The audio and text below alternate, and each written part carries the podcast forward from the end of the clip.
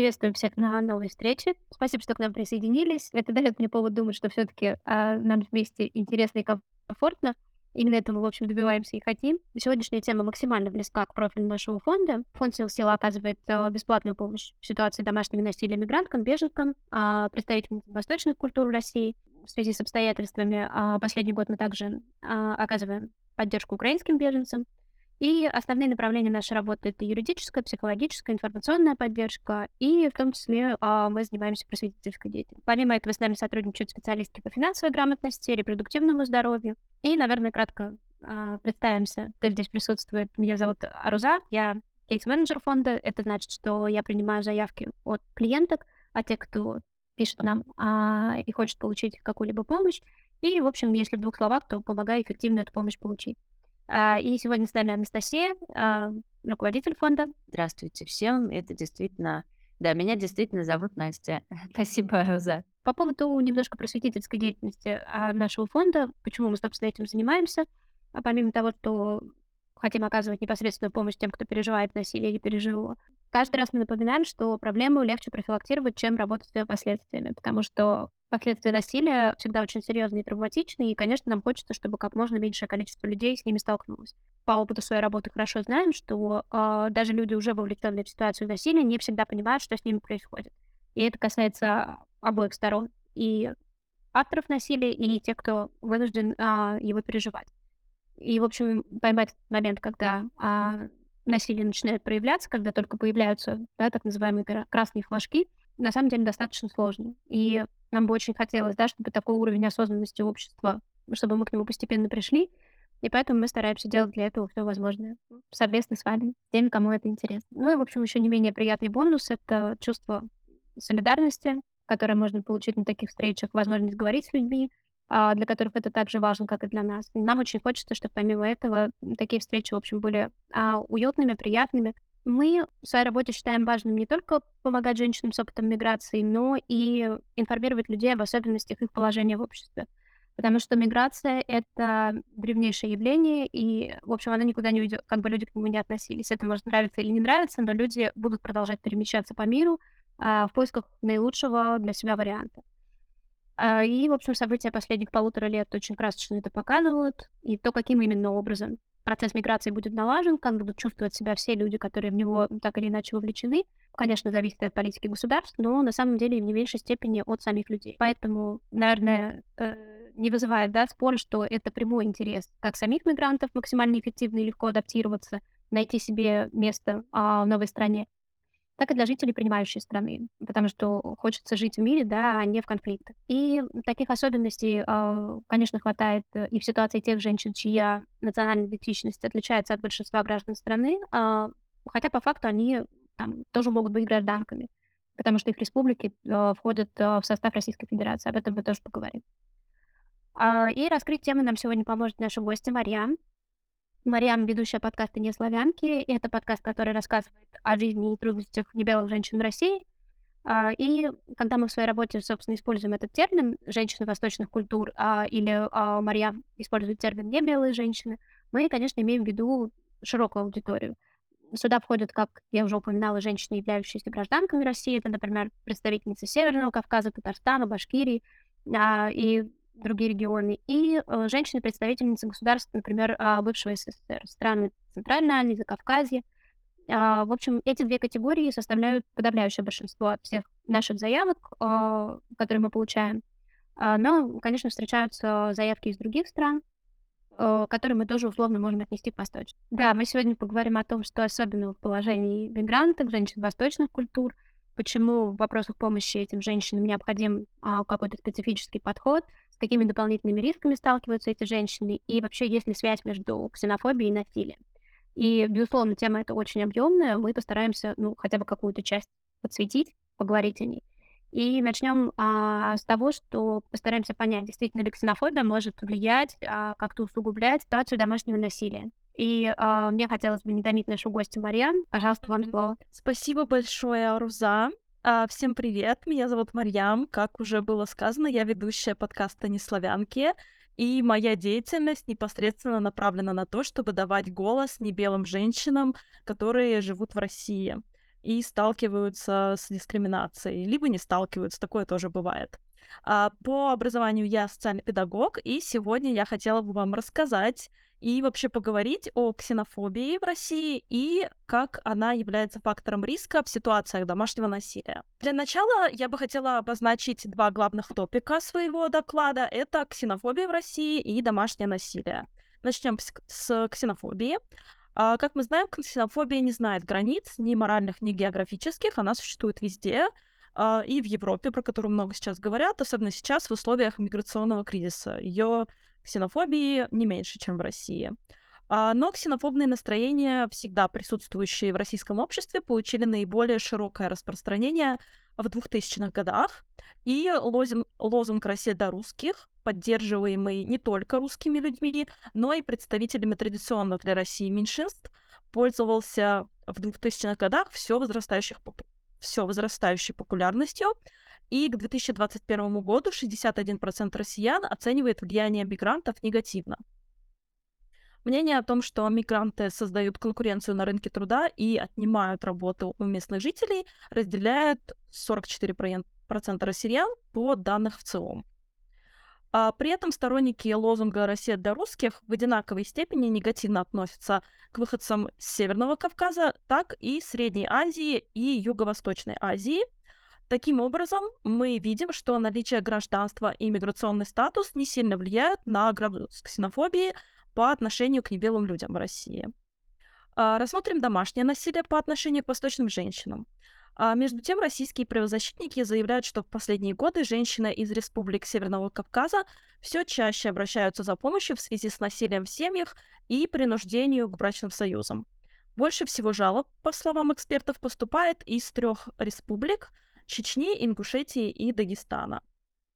А если говорить о домашнем насилии по отношению к мигранткам и беженкам, официальной статистики в РФ не ведется, но учитывая регулярное нарушение прав одной категории граждан и уязвимое положение, в котором находятся женщины из данных демографик, а, можно предположить, что ситуация, их ситуация еще хуже. В России за 2020 и 2021 год от домашнего насилия погибли 2680 женщин, и более 70% всех убийств женщин в России в 2020-2021 годах а, было совершено их партнерами и родственниками. А, таким образом, мы видим, что ксенофобия и домашнее насилие являются превалирующими проблемами в российском обществе. А, но связаны ли эти два явления и в каком положении оказываются женщины, которые подвергаются ксенофобии и домашнему насилию? А, является ли ксенофобия фактором риска домашнего насилия? И сегодня я в своем докладе постараюсь ответить на данные вопросы. По данным Московского бюро по правам человека от 2022 года в России снова начали расти ксенофобные настроения. Об этом заявил директор Московского бюро по правам человека Александр Брод. Он представил журналистам ежегодный доклад, в котором указано, что в 18-20 годах отмечалось сокращение преступности на почве этнической и религиозной нетерпимости, однако в 2021 году произошел резкий рост таких преступлений. По данным Левада-центра, наибольшая дистанцированность сохраняется по отношению к выходцам из Африки, Средней Азии и Рома. Две трети опрошенных считают, что необходимо ограничивать приток трудовых мигрантов. И в следующем слайде мы увидим комментарий Лева Гудкова, это директор аналитического центра Юрия Левады, известного как Левада-центр. Это довольно объемная цитата, но мне кажется, она хорошо иллюстрирует отношение к ксенофобии в России. А, многолетние исследования ксенофобии, расизма и антисемитизма, проводимые сотрудниками Левада-центра с 1989 года, свидетельствуют об устойчивости этнонациональных и расовых предрассудков, характерных для большинства российского населения. И в этнонациональные предрассудки мы, опять же, можем отнести предрассудки э, к нашим братьям-славянам, в том числе украинцам и белорусам. А высокая тревожность, социальная незащищенность в повседневной жизни, комплекс коллективной неполноценности, ресентимент и опыт привычного и опыт привычного насилия со стороны власти снимается и находит свое превращенное выражение в негативных проекциях россиян на воображаемых этнических и расовых других. А стремление защититься от влияния и экспансии, угрозы для образа жизни россиян, материальных интересов и утрата культуры этнического большинства в той или иной форме характерны в среднем для 55-65% населения. В периоды относительного благополучия, как показывают исследования, эти показатели могут снижаться до 40-45%.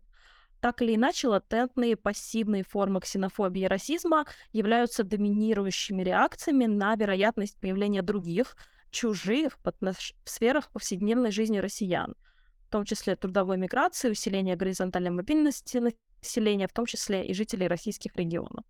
А, мне бы хотелось перейти к такой тематике, как ограничение социализации вследствие ксенофобии.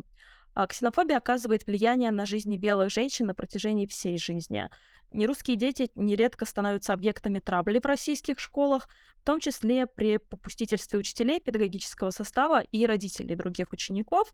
И здесь вы можете видеть цитату прекрасного нашего депутата Виталия Милонова, который предлагал ограничить доступ в российские школы детям мигрантов.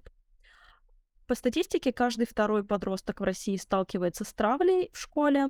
Школьников чаще всего травят за внешний вид или принадлежность к, э, к национальности. Говорится в исследовании агентства Михалов партнеры за 2019 год. Травля препятствует социализации таких детей, и при наличии домашнего насилия в семье ребенку не к, не к кому обратиться в школе, и, к сожалению, это ситуация, которая произошла непосредственно в моем случае. Я была единственным не белым ребенком в своей параллели очень долгое время, и в моей семье также происходило домашнее насилие, но поскольку ко мне не обращали никакого внимания ни социальный педагог, ни педагогический состав, мне некому было обратиться по поводу ситу- ситуации дома, и ситуация ухудшалась. Здесь вы можете видеть цитату одного из э, девятиклассников одной из петербургских школ. Он рассказывает, что в классе у нас есть два армянина, казах и таджики, в общем, много таких. Но стычек с нашей стороны не было. Но есть шутки, типа обезьянам их называют, но вроде они не обижаются и со всеми дружат. Не только друг с другом. То есть э, со стороны этого явно русского ученика нет никакого представления о том, что ксенофобия в школе является неприемлемой. А также в, в России не существует государственной программы адаптации детей-мигрантов, хотя им часто нужна помощь в, с изучением языка, устройством в школу, освоением программы и подготовкой к экзаменам. Также не существует учебников по русскому языку для детей-мигрантов, а знание русского языка, точнее, незнание русского языка часто является также поводом для травмы. А, существуют некоммерческие организации, помогающие таким детям. Например, дети Петербурга в городе Санкт-Петербург, соответственно, и перелетные дети в Москве. И на следующем слайде мы можем видеть цитату координатора Центра «Дети в Петербурге», который говорит о том, что я с детства видел большую несправедливость в том, как устроено постсоветское пространство и общество в целом. Люди из Центральной Азии и Кавказа до сих пор находятся в неравном положении по сравнению с русскими. Многие допускают ужасные высказывания даже в отношении детей.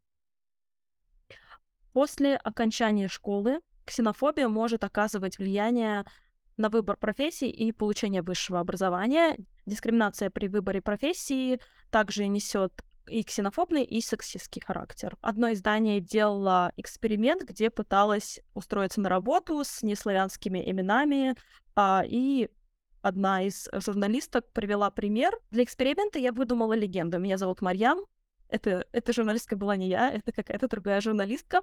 А, она представилась Марьям, при, э, что сказала, что приехала из Дагестана. У меня высшее педагогическое образование, два опыта работы администратором в кафе. Она позвонила в это кафе и попросилась соединить с администратором. А ей сказали, что ее не смогут принять. И после того, как услышали имя, разговор закончился очень быстро. И еще есть один у меня пример э, дискриминации на рабочем месте на следующем слайде уже со стороны мужчины. Э, я позвонила в одну из торговых компаний якобы с целью поиска работы брату Мугамеду из Дагестана.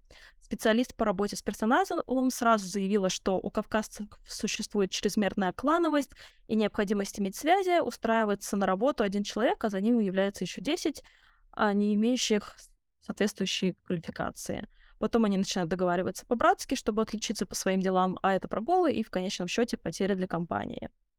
А, таким образом, мы видим а, дискриминацию по национальному признаку также в рабочей, э, при выборе работы, при устройстве на работу, и ограничения в выборе профессии, а следовательно и уровня жизни могут мотивировать женщину отказаться от карьерных амбиций и посвятить себя семье, не оставляя другого выхода, как стать финансово зависимой от мужа и других родственников, что также является фактором риска домашнего насилия.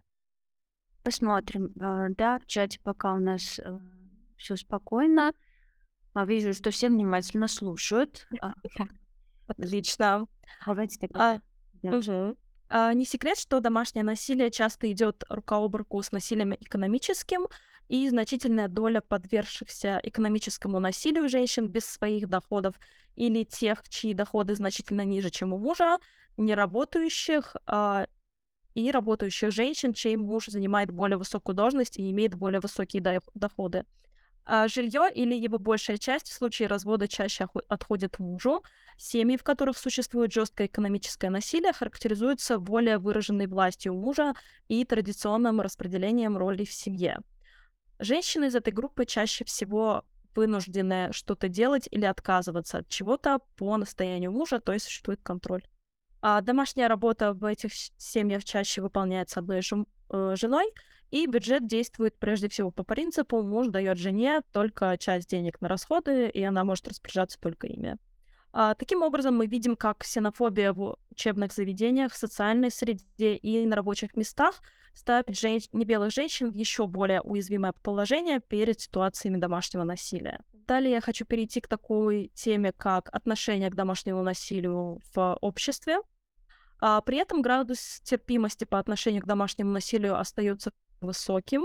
25% россиян расценивают домашнее насилие как ссор, который не стоит выносить из, из избы.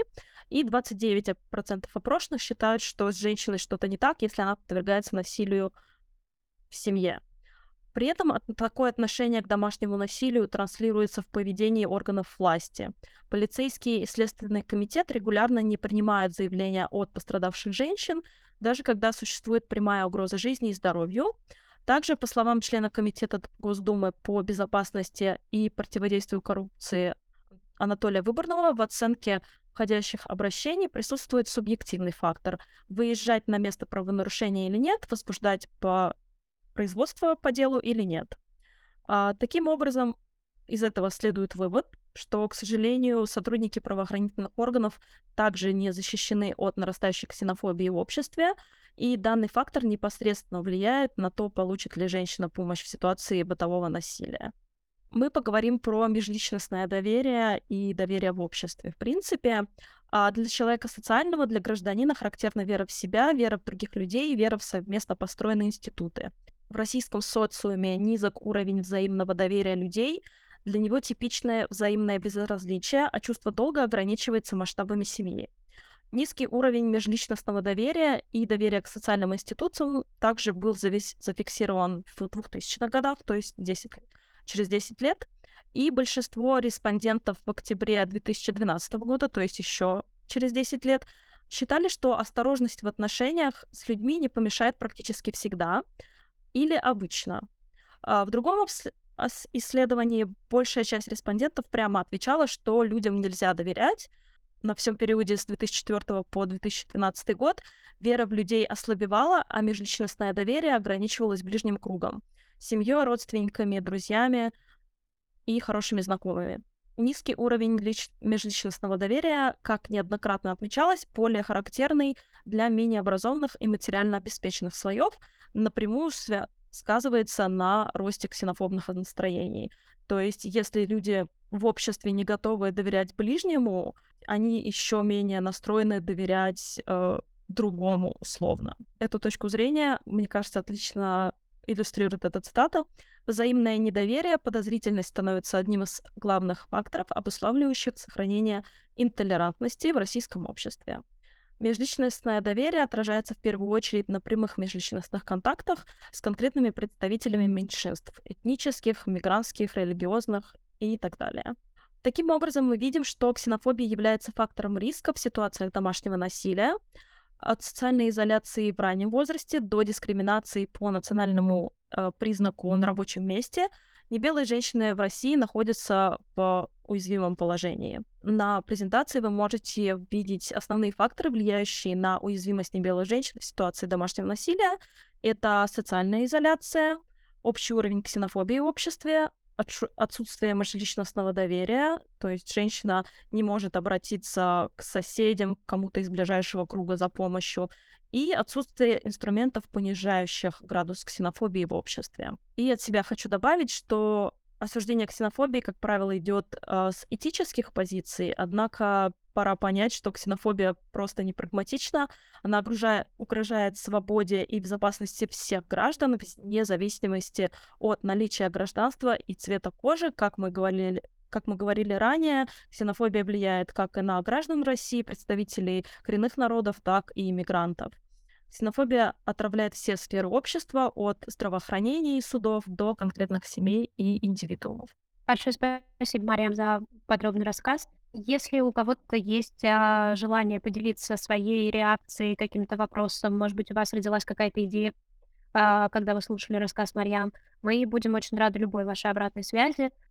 Я на самом деле хотела сказать, это не столько даже связано а, с профильным рабочим опытом, сколько мне кажется очень важным обратить внимание, а, что Марьям а, подняла очень важный вопрос о том, а, как, каким образом стереотипы да, влияют а, на ксенофобию. И, в общем-то, это один из таких столпов, на которых ксенофобия держится, вот такая бытовая, да, которую мы каждый день а, можем видеть в обществе. И а мне кажется, что это как раз очень важно, поскольку мы здесь все собрались да, для того, чтобы немножечко подрасти в своих знаниях, а, что-то узнать, а, и в соответствии с этим, да, может быть, немного внутренне измениться. И мне кажется, что а, как раз это, да, может нам очень сильно как обществу и отдельно как людям помочь, потому что, казалось бы, например, я, а, ну, в общем, а, как у нас уже здесь в ходу, да, я тоже не белая женщина, у меня тоже есть а, этот опыт. Э, конечно, а, пока я росла, я тоже на себе это ощущала, но при этом а, я поймала себя на мысли о том, когда я уже стала об этом думать, что у меня тоже есть огромное количество стереотипов по отношению к людям разных национальностей. А, и, например, буквально до последнего времени, а, если какая-нибудь женщина говорила мне о том, что она знакомится с мужчиной, опять же, да, из условно восточной страны, у меня все время включалась лампочка алярм, я начинала ей говорить о том, что э, подруга, ты росла в другом обществе, тебе нужно хорошо понимать, да, что э, мужчина этот э, будет э, иметь другие установки, он будет предъявлять к себе а, определенные м, ценности, да, с которыми он рос. И это может быть опасно, ты должна там быть осведомлена и все остальное. И теперь, когда, например, я живу а, вот в такой а, восточной стране, да, и вижу новое поколение мужчин, я понимаю, что я была очень неправа, что мое а, видение было очень ограничено. А, и что люди а, очень сильно отличаются. На это даже не столько влияет да, национальность, сколько, возможно, а, возраст и, опять же, уровень образования, да, уровень осведомленности. И поэтому мне кажется очень важным, а, чтобы каждый из нас, да, кто задумывается об этих вещах, периодически делал какой-то research и думал о том, а сколько у меня у самого, да, вот таких установок по отношению к другим людям. И на самом деле вот такое самообразование, которым, в общем, мы сейчас все занимаемся, да, оно действительно может помочь а, существенно снизить а, вот такие моменты столкновения с другой культурой, когда мы абсолютно убеждены в чем-то, на самом деле ситуация может быть совсем другой. Да, у меня много мыслей. Во-первых, по поводу мужчин, по поводу восточных мужчин, я пару слов скажу, но сначала хочу сказать по поводу самообразования. И очень удобно думать, что ты самый образованный и самый прогрессивный, а, и мне кажется, важно иметь какую-то мотивацию для того, чтобы спрашивать себя, а правда ли так? А правда ли Африка — это страна, где никто, никто ничего не ест, и люди не имеют вообще ничего, или там вообще-то живут люди, строят бизнесы и так далее. А правда ли все выходцы из Узбекистана работают на стройке, или, может быть, это не так? Может быть, в Узбекистане есть богатая культура, ученые, поэты и так далее. А, то есть вот этот вот внутренняя мотивация, чтобы постоянно себя образовывать, я не знаю, откуда она должна идти. Наверное, где-то в наших институциях э, социальных, в школе, не знаю, а, либо иметь таких классных друзей, которые будут тебя всегда образовывать и показывать а, разные штуки. Вот, по поводу масс восточных мужчин, поскольку я очень долго была в фем-сообществе, и сейчас я себя считаю феминисткой, несмотря на то, что фем-сообщество считается таким прогрессивным, и оно действительно во многих планах прогрессивное, но все еще существует очень большая ксенофобия, и ксенофобия направлена на непосредственно на восточных мужчин. И я очень часто слышу, что не стоит доверять там мужчинам из восточных регионов, что они абсолютно ужасные, если сказать мягко. Вот, то есть вот, этот, вот это вот переключение прогрессивного человека, который а, в одной в плане женских прав а, очень образованно, постоянно себя постоянно читает на эту тему, образовывает и все такое, но когда речь заходит о восточных мужчинах, риторика превращается в Россию один, и во всякие пропагандистские э, ходят риторики ксенофобные. Пообщавшись с представителями восточных культур, в том числе мужчинами. У меня, понятное дело, подкаст не славянки, но у меня было пара гостей, в том числе из фонда Силфила, прекрасный Амин, ваш юрист. А, и также у меня был а, социальный психолог, который изучал проблематику смешанных браков в России. Это был, наверное, первый, либо один из первых таких опытов, когда восточные мужчины и не белые мужчины полностью понимали проблематику и не просто понимали, а активно дополняли знания, изучали. И вот этот вот, вот эта вот репрезентация, да, мы говорили про репрезентацию небелых женщин, но репрезентация небелых мужчин также важна, и важно показывать, что не только небелые женщины дос- заслуживают доверия, а как бы все небелые люди заслуживают доверия. И нет плохих э, стран, есть просто отдельные, может быть, там плохие люди, но все небелые люди заслуживают уважения и доверия. Да. Надеюсь, нашла мою мысль. Я думаю, что вообще все люди заслуживают доверия и уважения, да. И для меня особенно важно, Наташа, вижу, что включил микрофон, сейчас приглашу тебя. Для меня особенно важно, чтобы это звучало. Мы всегда исходим из того, что э, насилие, да, там, ксенофобия, не знаю, там, э, приверженность каким-то токсичным стереотипам, это выбор личностный мы сейчас живем в 21 веке, где история какого-либо детерминизма уже становится, ну, малосостоятельными, да, уже, ну, как бы не актуально сказать, ну, вы знаете, я вот всю жизнь росла в традиционной культуре, поэтому я вот там, не знаю, людей бью палками. Ну, в 21 веке это работает уже, ну, как бы не так хорошо, как раньше потому что, да, по определенным причинам и информированность один, ну, если, на мой взгляд, ключевой фактор, не буду скромничать, да, ну, в смысле, не, не буду тут толерантничать, на, поэтому осведомленность, действительно, вот та работа внутренняя, да, о которой говорит Марьян, когда мы задаем себе вопросы, когда мы собственные представления проблематизируем, для меня, я абсолютно уверена, что это основной драйвер, и это именно то, что например, там наш исторический период, да, отличает mm-hmm. от каких-то предыдущих. У нас есть гораздо больше информации, доступа к ней для того, чтобы работать с определенными заблуждениями. Да? И, и таким образом история про то, что нас сверху детерминирует и определяет, перестает быть актуальной. И тогда становится понятно, что не восточная культура там, да, э, является там, фундаментом, поощряющим насилие, а личностные выборы каждого человека, живущего в этой культуре. Да, есть предрасположенности, есть какие-то там исторические динамики, да, зависит от экономического уровня. История с тем же доверием или недоверием вместе с тем, что проговорила Варя, это еще и история социально детерминированная. И если социального стресса больше или стресса меньшинств больше, так как в ситуации миграции, разумеется, недоверие будет больше, ну, разумеется, это действительно защитный механизм, который нельзя у нас отнимать, иначе бы мы не выжили. Да? Но в любом случае работать с этим через лично, э, ну, как бы вот это авторство своей жизни, да, культура не происходит со мной вот как, не знаю, как дождь. Э, я могу и с культурными установками работать, да, и со стереотипами работать, и с представлениями работать. Благо у меня сегодня столько доказательной, проверенной, исследованной информации в доступе. Вот, э, важно для меня, чтобы вот это прозвучало. Выбор всегда за нами, да, и поэтому, конечно, доверие а, и уважение заслуживают э, все, кто, в общем-то, на него претендует, да. Наташ, пожалуйста, вернись к нам с микрофоном, да, прости мне мою а, Давай, пожалуйста. А, я хотела сказать, что полностью согласна со всем вышесказанным, только что тобой и до тебя сказанным. Я хотела сказать, что, ну, на мой взгляд, еще таким очень надежным фундаментом ксенофобии, в принципе, насилия является обобщенность. Но вот лично для себя я стараюсь в какой-то ситуации, когда понимаю, что меня вот розовка, конечно, иногда заносит тоже, так вот ну, на минуточку остановиться и подумать, вот не обобщаю ли сейчас вот там слишком что-то большое на что-то маленькое. И когда на самом деле начинаешь вычленять какие-то отдельные ситуации, вспоминать отдельных людей и там свои даже поступки, да, ты понимаешь, что, как бы, ну нет, не совсем все так. Это, наверное, очень близко к той истории, Настя, о которой только что говорил ты. И, наверное, вот для меня лично, как э, возможность профилактики, это вот вот от обобщения в сторону конкретики. Чем чаще ты идешь в конкретику, тем лучше ты понимаешь, на мой взгляд, что как все неоднозначно, все точно не делится на черные и белые, что как бы все может быть очень по-разному. Да, коль скоро мы говорим о человеческом опыте, да, то есть есть ценности, которые мы, например, выбираем, ну, как вот какие-то контрастные вещи, ну, например, насилие или насилие, да, или, например, там социальные фобии, ксенофобия, мигрантофобия или равноправные отношения. То есть какие-то полюсы, конечно же, есть, и мы от них отстраиваемся.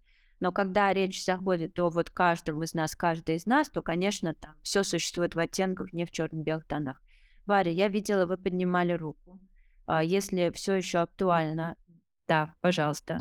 Да, актуально. Хотела бы на самом деле сказать, а, что очень часто по поводу стереотипов, да, которые встречаются в данном контексте, а, в работе я наблюдаю, что сами же мигранты начинают очень часто переходить на стереотипы, объяснять свое поведение, поведение детей а, именно с а, точки зрения, что это, культу это, это культура, у нас так принято. Еще они очень любят, а, ну, все, а, а некоторые любят использовать такое прекрасное слово, как менталитет, какое-то вообще совершенно абстрактное понятие, которое очень сложно как-то...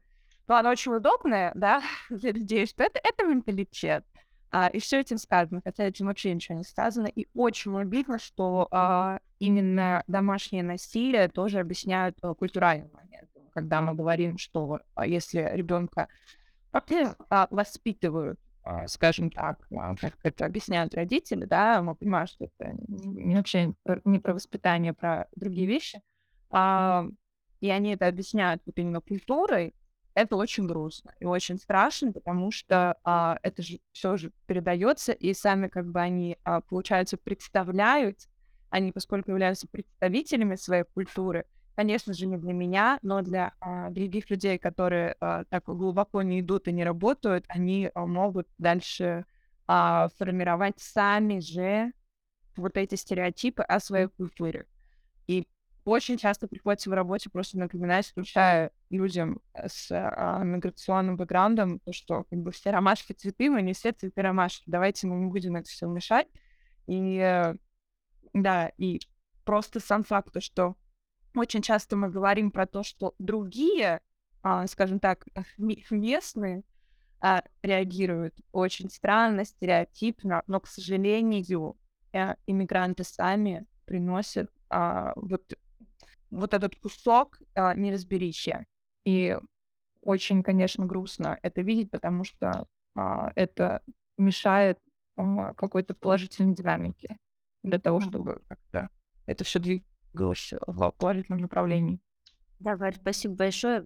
Недавно была на паблик-токе в э, роли одной из спикерок, и со мной присутствовали коллеги, которые профессионально да, занимаются исследованиями миграции, и мы как раз говорили о том, что если представить барьер между условными мигрантами, люди, людьми с опытом миграции, я, в общем полагаю, что все мы они, но окей, а, да, относительно какого-то, каких-то местных, мы в той или иной э, ситуации жизненно выступаем мигрант. Если представить, э, ну, этот, вот этот э, психологический, эмоциональный, фактический вот раздел в виде стены, к сожалению, она строится с обеих сторон. Это стена двойная. Ни в коем случае нельзя утверждать, что вот типа только местные, значит, вот хейтят всех с миграционным опытом, а все с миграционным опытом это вот э, действительно как бы люди-ангелы. Да, разумеется, эту стену мы строим с обеих сторон по понятным причинам. И то, что, Варя, да, вы проговаривали про защитный механизм доверия, он тоже работает с обеих сторон, и стереотипы свойственны всем, и, конечно, очень просто, гораздо проще, да, соотнести себя с чем-то вот таким детерминирующим, сказать, ну, это культура, это мой менталитет, я ничего не могу поделать.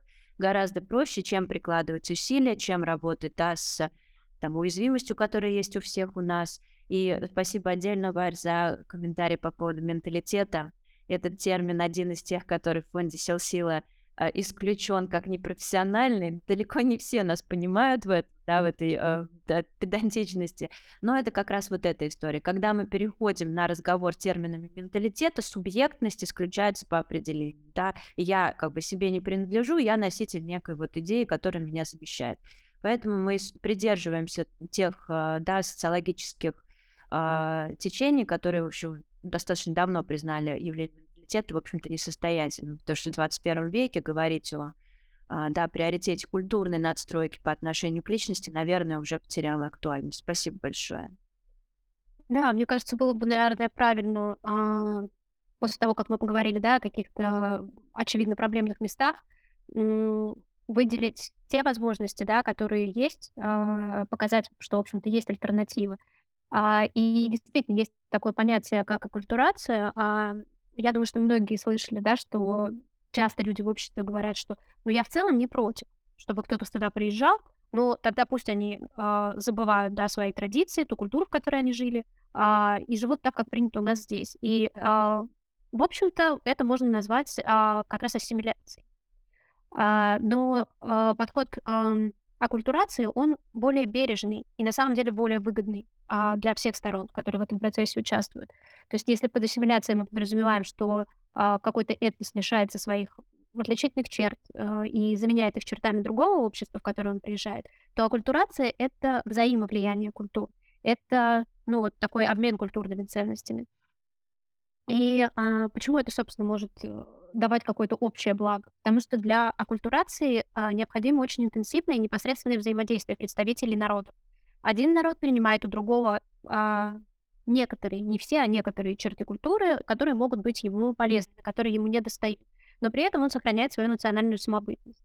А, и при этом происходит частичное принятие другой культуры, заимствование из нее каких-то вещей, а, которые необходимы человеку вот в этой новой среде, в этой новой жизни.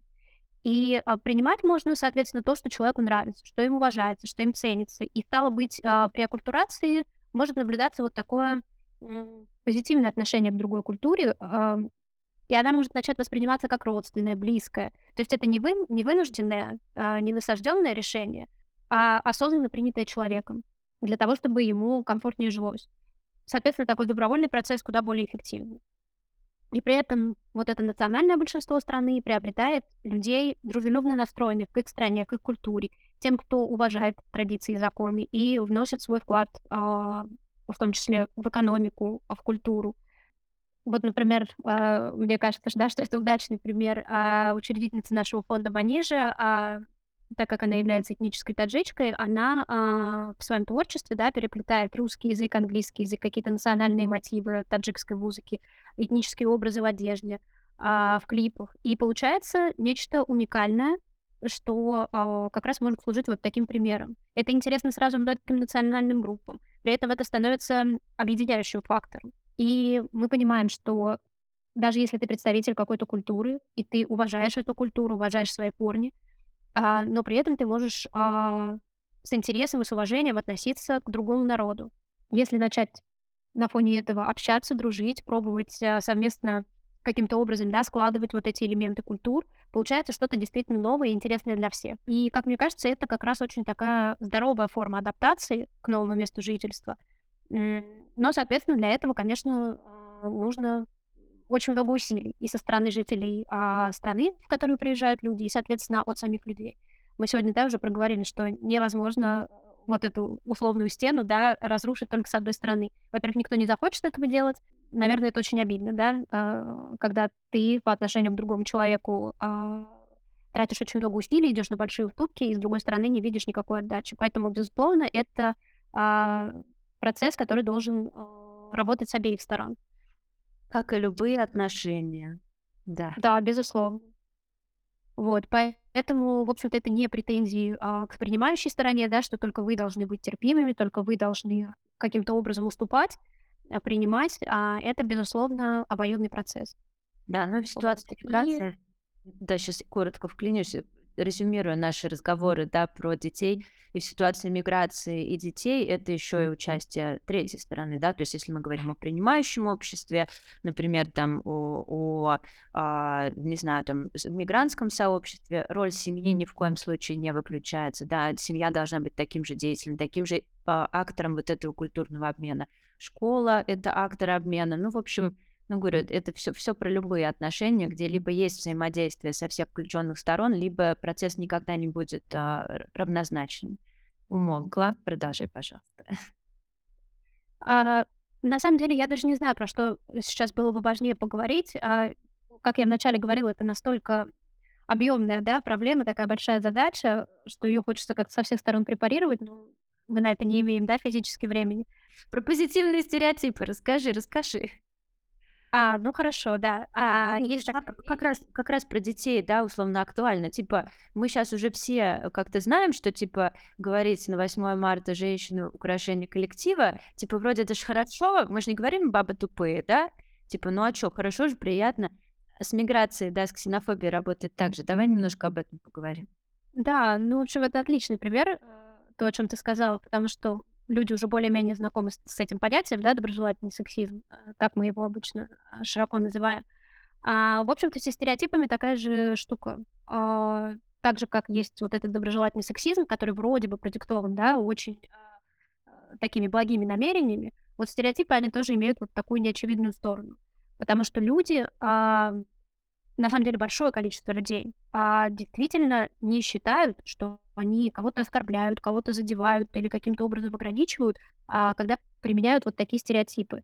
А, потому что им кажется, что ну разве может кого-то оскорбить, ну там, не знаю, условного представителя Африки, да, ну разве можно его оскорбить предположением о том, что он там, а, если он из, этих, из этой страны, да, вот из этой области, то значит, он там, не знаю, классный баскетбол играет, или как Усейн Болт может там 100-метровку за 5 секунд пробежать.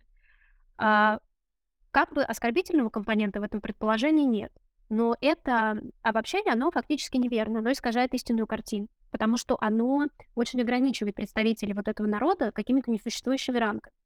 А, я, например, как-то участвовала в разговоре и слышала, что э, люди говорили о том, что, ну вот в целом народы Африки, э, ну, они очень талантливыми могут быть, но все их таланты заключаются либо в спортивных достижениях, либо в каких-то областях искусства. Ну, там, например, актерское мастерство, танцы, да, есть большое количество а, довольно известных личностей, которые вот каким-то образом выделились в этих сферах.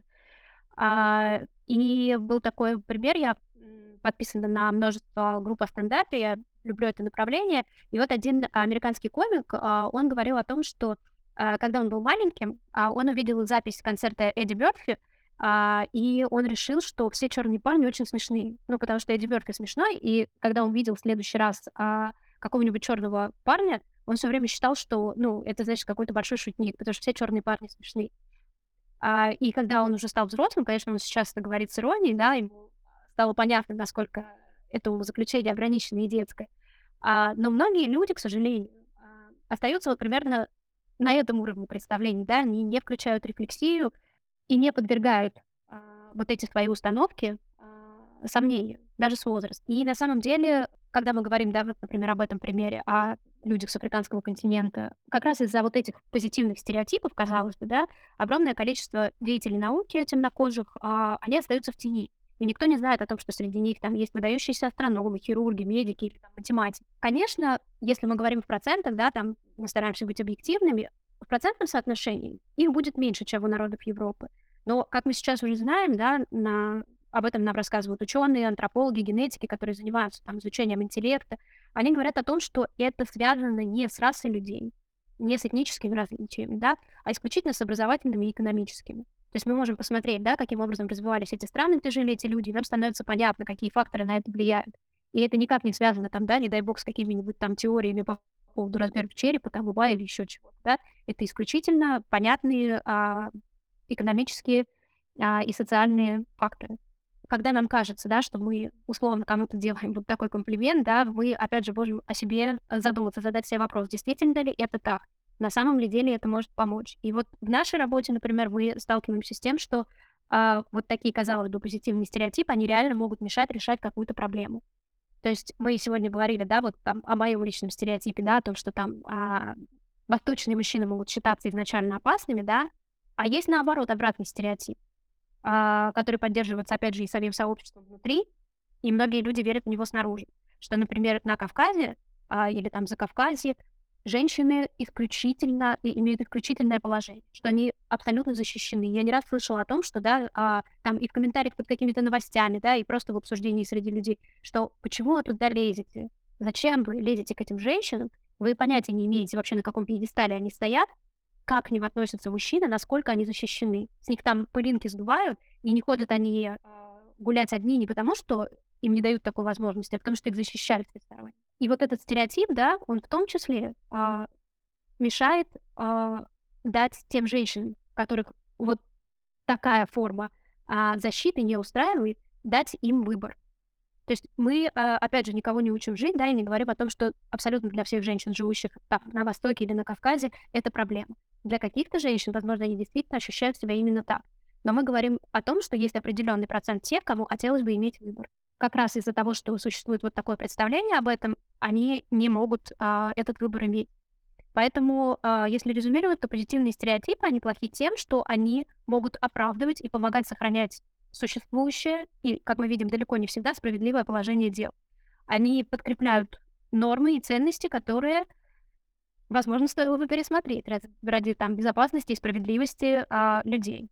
А, они точно так же поддерживают неравенство, они могут поощрять идею ограничения определенных прав и возможностей, хотя мотивируют это заботой, традициями или вот там, не дай бог, генетическими предрасположенностями, хотя, казалось бы, это мы уже должны пережить давно, но, увы. Когда мы говорим про стереотипы, важно понимать, что, да, это всегда э, упрощение. Людям очень удобно э, пользоваться стереотипом, да, и стараться не вникать в конкретную ситуацию, а думать о том, что раз этот человек относится там, а, не знаю, к России, к Кавказу, к Африке или еще к какому-то а, месту жительства людей или национальности, нам не нужно думать о том, какой он. Мы уже знаем. И вот это большая проблема, да, нам нужно сомневаться, нам нужно анализировать. Это трудный, неприятный путь, но это путь развития. И его может пройти как и конкретный человек, так и целое общество. А, поэтому, конечно, мы должны сомневаться, мы должны задавать себе вопросы, даже если нам кажется, что мы уже не на этой ступеньке, а где-то выше, да, и уж для нас-то понятно, да, что азиаты там, не знаю, не все на одно лицо, или там еще что-то, да, а, даже с каким-то позитивным окрасом, как мы видим. Хорошо, спасибо, Аруза. Марьям, вижу руку. Сейчас, секунду, пожалуйста. Я просто сейчас динарин комментарий прям в э, рассказ. Да, да, да, да. И передам вам слово. Это будет финальный комментарий на сегодня, потому что у нас 10 минут до конца, и нам еще нужно будет а, финальный кружок, да, свериться, кто с чем, как уходит. Динара в чате приводит прекрасный пример, да, того, как, как казалось бы, э, это пожелательные стереотипы открывают дверь в дискриминацию, в насилие, да. А, мне в Москве транслировали такое отношение, что восточные женщины очень трудолюбивые и покорные, могут за бесценок много работать и выходные тоже в общем-то, трудовое рабство, да, и дискриминация в трудовых отношениях огромная проблема внутри а, проблемы миграции, и действительно очень часто вот этим входом становятся, ну, все же вот восточные женщины там с утра до ночи, да, без выходных, как бы, а что, ты хотел? Вот тебе такие условия. И не задается вопрос о том, что, например, противостоять предложению, ну, вот условиям труда которые противоречат и гуманизму, и трудовому законодательству, не позволяет не то, что женщина действительно такова, потому что она из Центральной Азии, а социальная незащищенность, финансовая уязвимость, да, и готовность браться за любую работу, которая может хоть как-то позволить выжить. Вот так вот эта стереотипизация исключает из поля зрения реальных живых людей и, в общем-то, действительно создает огромные риски для небезопасности. Да, Марьям, слышу, у вас есть много что-то. А, я прям зацепилась за мысль Арузы про то, что во многих профессиях представлены там темнокожие люди и все такое. А Руза сказала такую вещь, что, возможно, в а, процентном соотношении а, ученых, там, хирургов, врачей, астрономов, а, темнокожих будет меньше, чем европейских условно, мы очень условно говорим, я хотела добавить небольшой комментарий, что в процентном соотношении их будет меньше в странах, где они не являются этническим большинством. Потому что если мы возьмем страны Африки, там, поверьте, в каждой стране, в Руанде, в Гане, в ЮАР, везде есть свои Достоевские, везде есть свои астрономы, хирурги, врачи, Пушкины, не знаю. Это очень большой пласт культуры, который, естественно, мне никто не рассказывает. Почему? Потому что мы, как общество, направлены на то, чтобы западную школу мысли возвышать над восточной, южной и азиатской. Условно. Опять же, все это условно. А, по поводу комментария Динары, очень хорошую тему. Я, я бы хотела немножко вернуться. Мы очень много говорили про ксенофобию. Я бы хотела поговорить немножко все-таки про домашнее насилие и экономическое насилие. Мы поговорили про ксенофобию на учебе, но я бы немножко хотела затронуть а, ксенофобию на рабочем месте и то, как а, небелые женщины часто бывают отрезаны от источников дохода, и от э, финансовой свободы в отношениях, и это также влияет на то, насколько они подвержены домашнему насилию, потому что, да, физическое, сексуально-эмоциональное насилие является большим компонентом, но также частью домашнего насилия, как мы все знаем, является насилие экономическое. И те примеры, которые я привела, они, естественно, не единственные, как вот девушку, которую зовут Марьям, или там Магомеда не брали на работу, это является большим э, подспорьем к тому, чтобы мы не видели в том числе и специалистов небелых э, в нашем окружении, и также это влияет на экономическое состояние небелых людей в России. Конечно, да. И это вообще, ну, как бы это одна из тем, которые нас как организацию, да, экспертную, в общем-то, очень интересует. И связь а, личного экономического благополучия мигрантов или не мигрантов и с экономическим, с экономической устойчивостью вообще страны и государства, да, она на самом деле достаточно плотная, хотя э, такое ощущение, что в России исключительно ее хотят не замечать. Поэтому это отдельный тоже очень большой такой очень важный аспект. Ну, как, как все сегодня сказали, да, все мы не охватим. Вот, э, всегда можно здесь фокусироваться и вернуться. Спасибо большое, Марьям. Здесь, конечно, копать, не перекопать, углубляться можно очень в разные вещи, и аспектов очень много. Давайте, наверное, Аруза, как ты думаешь, можем уже закругляться потихоньку, да, потому что время к пяти, а мы всегда очень э, трепетны к, к пунктуальности. Вот, э, пробежимся с каким-то обратным, с обратной связью. Да, мы будем очень рады, если э, у вас есть, э, неважно, может быть, это на уровне чувств э, какой-то ответ, может быть, у вас есть какая-то мысль, я, или там, не знаю, вы запомнили какую-то фразу, и она, не знаю, у вас вдруг а, открыла вам что-то. Поэтому нам будет очень интересно вообще любая обратная связь. А, и, опять же, любым способом, который для вас комфортен. Голосом или в чат. У меня есть фраза, э, точнее, так вот, две фразы, на которые, которые я забираю. Я специально опять поговорю, пока все собираются с мыслями. Кому комфортно, пишите в чат, это тоже окей.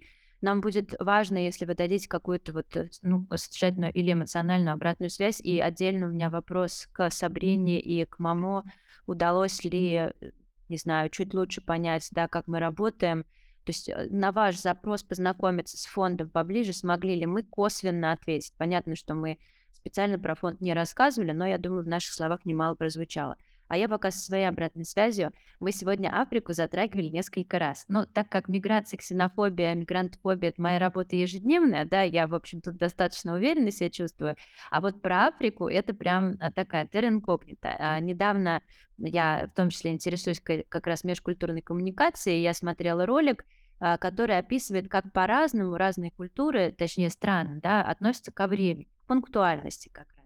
И, значит, это такой ролик, где вот там немец, француз, не знаю, русский, э, не знаю, саудит и африканец, да, то есть как бы европейские страны выделены государствами, да, там, не знаю, э, Азия выделена государствами, а Африка дана как вот африканец. Типа континент замещает собой ну, в общем-то, достаточно разные государства на этом континенте. И это было настолько для меня, для меня потрясающе, как бы профессиональная история о том, что межкультурная коммуникация должна быть, да, вот это профессионально детализированной, очень индивидуализированной, допускает такой ляп когда мы говорим, что Африка, ну как бы Африка, она вся одинаковая.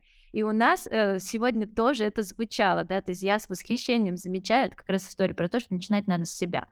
Понятно, что там страны бывшего СССР, мы как бы вот мы их там исследуем, мы к ним чувствительны, у нас еще и профиль рабочий такой. А вот, например, об Африке я знаю критически мало. И я знаю достоверно, что как бы говорить, ну вот у вас там в Африке, да, это то же самое, что не знаю, говорить, а все русские на одно лицо, да, ну или что-нибудь такое, или у вас там менталитет и водка с медведями. Вот, и я сегодня уношу себе домашнее задание, в общем-то, наконец-то разобраться, что там в Африке, насколько там э, как бы отличаются, да, э, страны, государства, не знаю, какие-то локальные традиции, те самые местные Пушкины и Достоевские, для меня вот это моя слепая зона, и, кажется, не только моя, да, к вопросу о глобальном а, юге и севере, и востоке, и западе. Сабрина написала большое спасибо Марьям за доклад и специалистам за дискуссию. Спасибо вам и спасибо за вопрос. А, Динара тоже благодарит. Мама, у меня есть пару слов о впечатлениях, об обсуждениях. Могу я подключить микрофон и камеру? Конечно, мы будем очень рады. Включайте, пожалуйста. А, это прям замечательно. Так, микрофон есть, и камера тоже есть. Да, я бы хотела, во-первых, выразить большую благодарность вообще за то, что эта тема обсуждается, за то, что есть э, такие специалисты, как вы. Я сами работали в НКО долгое время, а, до переезда. Вот я сейчас в Таиланде а, базированы. И а, мне именно было интересно послушать ваши мнения, вообще вашу логику как людей. То есть я, если я буду условно рекомендовать вашу организацию, опять же, да, мне э, комфортно ее рекомендовать, э, понимая, что за люди в ней работают. Позиция организации, мне кажется, вы отразили э, замечательно. У меня есть теперь определенная уверенность. Пару слов э, в тему не нашли э, время ставить подходящее. Я сейчас живу в Таиланде больше полугода. И здесь э, мне интересно отмечать, потому что это ну, э, близкая мне тема тоже, как э, ребенок мигрантов и будучи мигрантом сейчас. Э, местная культура, э, даже вне зависимости от буддизма как религии, э, абсолютно не, э, не ксенофобная и не агрессивная. Э, за полгода, будучи жи- жизни в стране, я не видела ни одного открытого проявления расизма, а, какие, э, какой-то дискриминации к людям, которые выглядят иначе, чем коренное население. А, и, соответственно, агрессия, которую я здесь наблюдали, а, была в основном от приезжих, европейцев, славян очень много. И а, мне стало интересно, почему это так происходит. То есть, ну, вряд ли это настолько религиозно, люди не слишком сильно религиозны в целом а, в Таиланде. И я спросила, как бы, есть ли какие-то особенности в школах, то есть как вам кажется, почему о, культурно, в отличие от других стран, такое спокойствие на уровне к иммигрантам, к людям, которые по-другому, в кавычках, население выглядят. И э, мне сказали одну интересную вещь, которая может, возможно, э, применяться как профилактика в школах, даже в России. Э, здесь каждому предмету в школе обязательно э, часть программы и тренинга учителей это э, привязывать это к социальным отношениям. Если условно ребенок изучает химию, э, учитель обязательно делает акцент на том, э, как это может быть применимо в в социальных отношениях, и так, чтобы коллективно именно, чтобы понятие коллективизма и э, ну, сообщества, отсутствие ксенофобии, то есть отношения между людьми, как оно может быть лучше понятно через вот это изучение предмета. Uh, с той же химией, то есть вот uh, все элементы так или иначе работают вместе, поэтому материалы такие признаки. В биологии, соответственно, очень много с этим параллелей. И мне было очень интересно про это послушать от uh, местных тайцев. Интересно было, что они сказали, что вот отчасти это настолько сильно именно учится акцент на том, что люди одинаковые и что прогресс идет только когда работают вместе. Чего они встречали абсолютно за свою жизнь в России, не встречали от своих э, родственников, э, то есть э, армян, э, афрокубинцев. Э, ну, сво- своего происхождения, от родителей от других родственников. Мне кажется, всегда а, в профилактике, так скажем, как, как агрессии, так и ксенофобии а, важно а, делать акцент на том, что индивидуально человек практически ничего не добьется, и а, что добиться этого гораздо сложнее, нежели работая вместе. То есть нету какого-то культурного акцента на конкуренции, условно.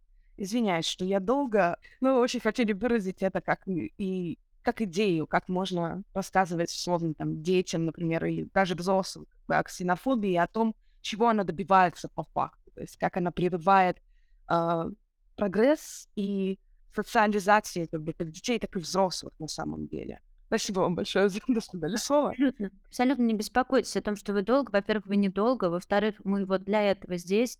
И вы нам только что ну, дали очень ценный, да, вот э, piece of experience, как это, да, фрагмент, фрагмент опыта. Это действительно прекрасное наблюдение про то, что совместно мы можем гораздо больше, лучше, да, чем поодиночке, прям как в химии. Э, любое, любое нечто состоит из взаимодействия элементов. Это прекрасные примеры, действительно его стоит брать на вооружение, ну, по крайней мере, в нашей повседневной работе это точно пригодится. Вот, поэтому большое спасибо. А, у нас комментарии в чате я почитаю. Марина спасибо большое, пишет всем за эту дискуссию. Отдельная благодарность Марьям за доклад и за комментарии. Мы присоединяемся. А, Маркиз пишет, доклад Марьям нужно рекомендовать всем персонам, которые хотят побольше узнать о теме сегодняшних рассуждений, ибо информация действительно была представлена очень четко и понятно. Насчет дискуссии вообще возникали пару вопросов в процессе, но Марьям и Аруза помогли мне больше влиться в рассуждение благодаря своей аргументации и примерам. Ну, я тоже думаю, что на дискуссия получилась очень насыщенная, на все возможные вопросы вы заранее отвечали. А, Варя, спасибо, Марьям, за презентацию, статистику и мнение. Спасибо организаторам за тему соблюдения регламента и соблюдения курса беседы. Спасибо, Варя, мы на 4 минуты выбились, но мы стараемся. Появились новые мысли про влияние положительных стереотипов, заберу их с собой на подумать и обсудить с коллегами. Спасибо, это ценно, что что-то пригодилось, да, что что-то берете с собой. А, коллеги, если кто-то хочет какой-то финальный комментарий, э, Марья Маруза, кто-то из э, наших слушательниц, слушателей. А, я поняла, что, сто... что всех задела тема межличностного доверия и школы. Мы остальное даже, ну, по, по ним затронули, и Африки. А континент Африки очень всех интересует. Нужно собраться своими а, друзьями с различных стран африканского континента и дать всем паблик-ток тоже. Она тоже, пожалуйста. Да? Мы тоже хотим послушать. Это, это к вам. Я могу пригласить, кстати, на следующую нашу встречу. Раз, раз так всех задело, раз так. А, Все еще люди думают, что Африка — это страна, а не континент. А, да, спасибо, что дали мне возможность высказаться. Я для себя тоже почерпнула, на какие темы, может быть, стоит больше расширить, раз, раз такой был фидбэк. Вот, мне было очень комфортно. Спасибо всем за положительные комментарии. И спасибо за то, что со мной не соглашались. Вот, спасибо большое. Спасибо вам, да, спасибо. Я всегда обожаю, когда из наших э, дискуссий вытекают новые темы, и мы их дальше э, прорабатываем. Ну вот, Африка у нас сегодня в приоритете, да, и взаимное доверие.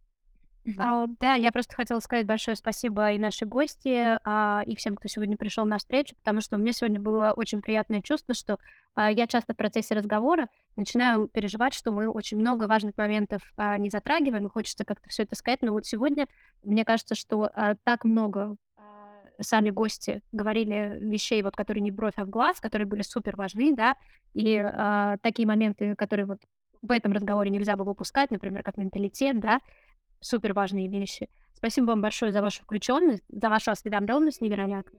Большое спасибо, и мы всегда в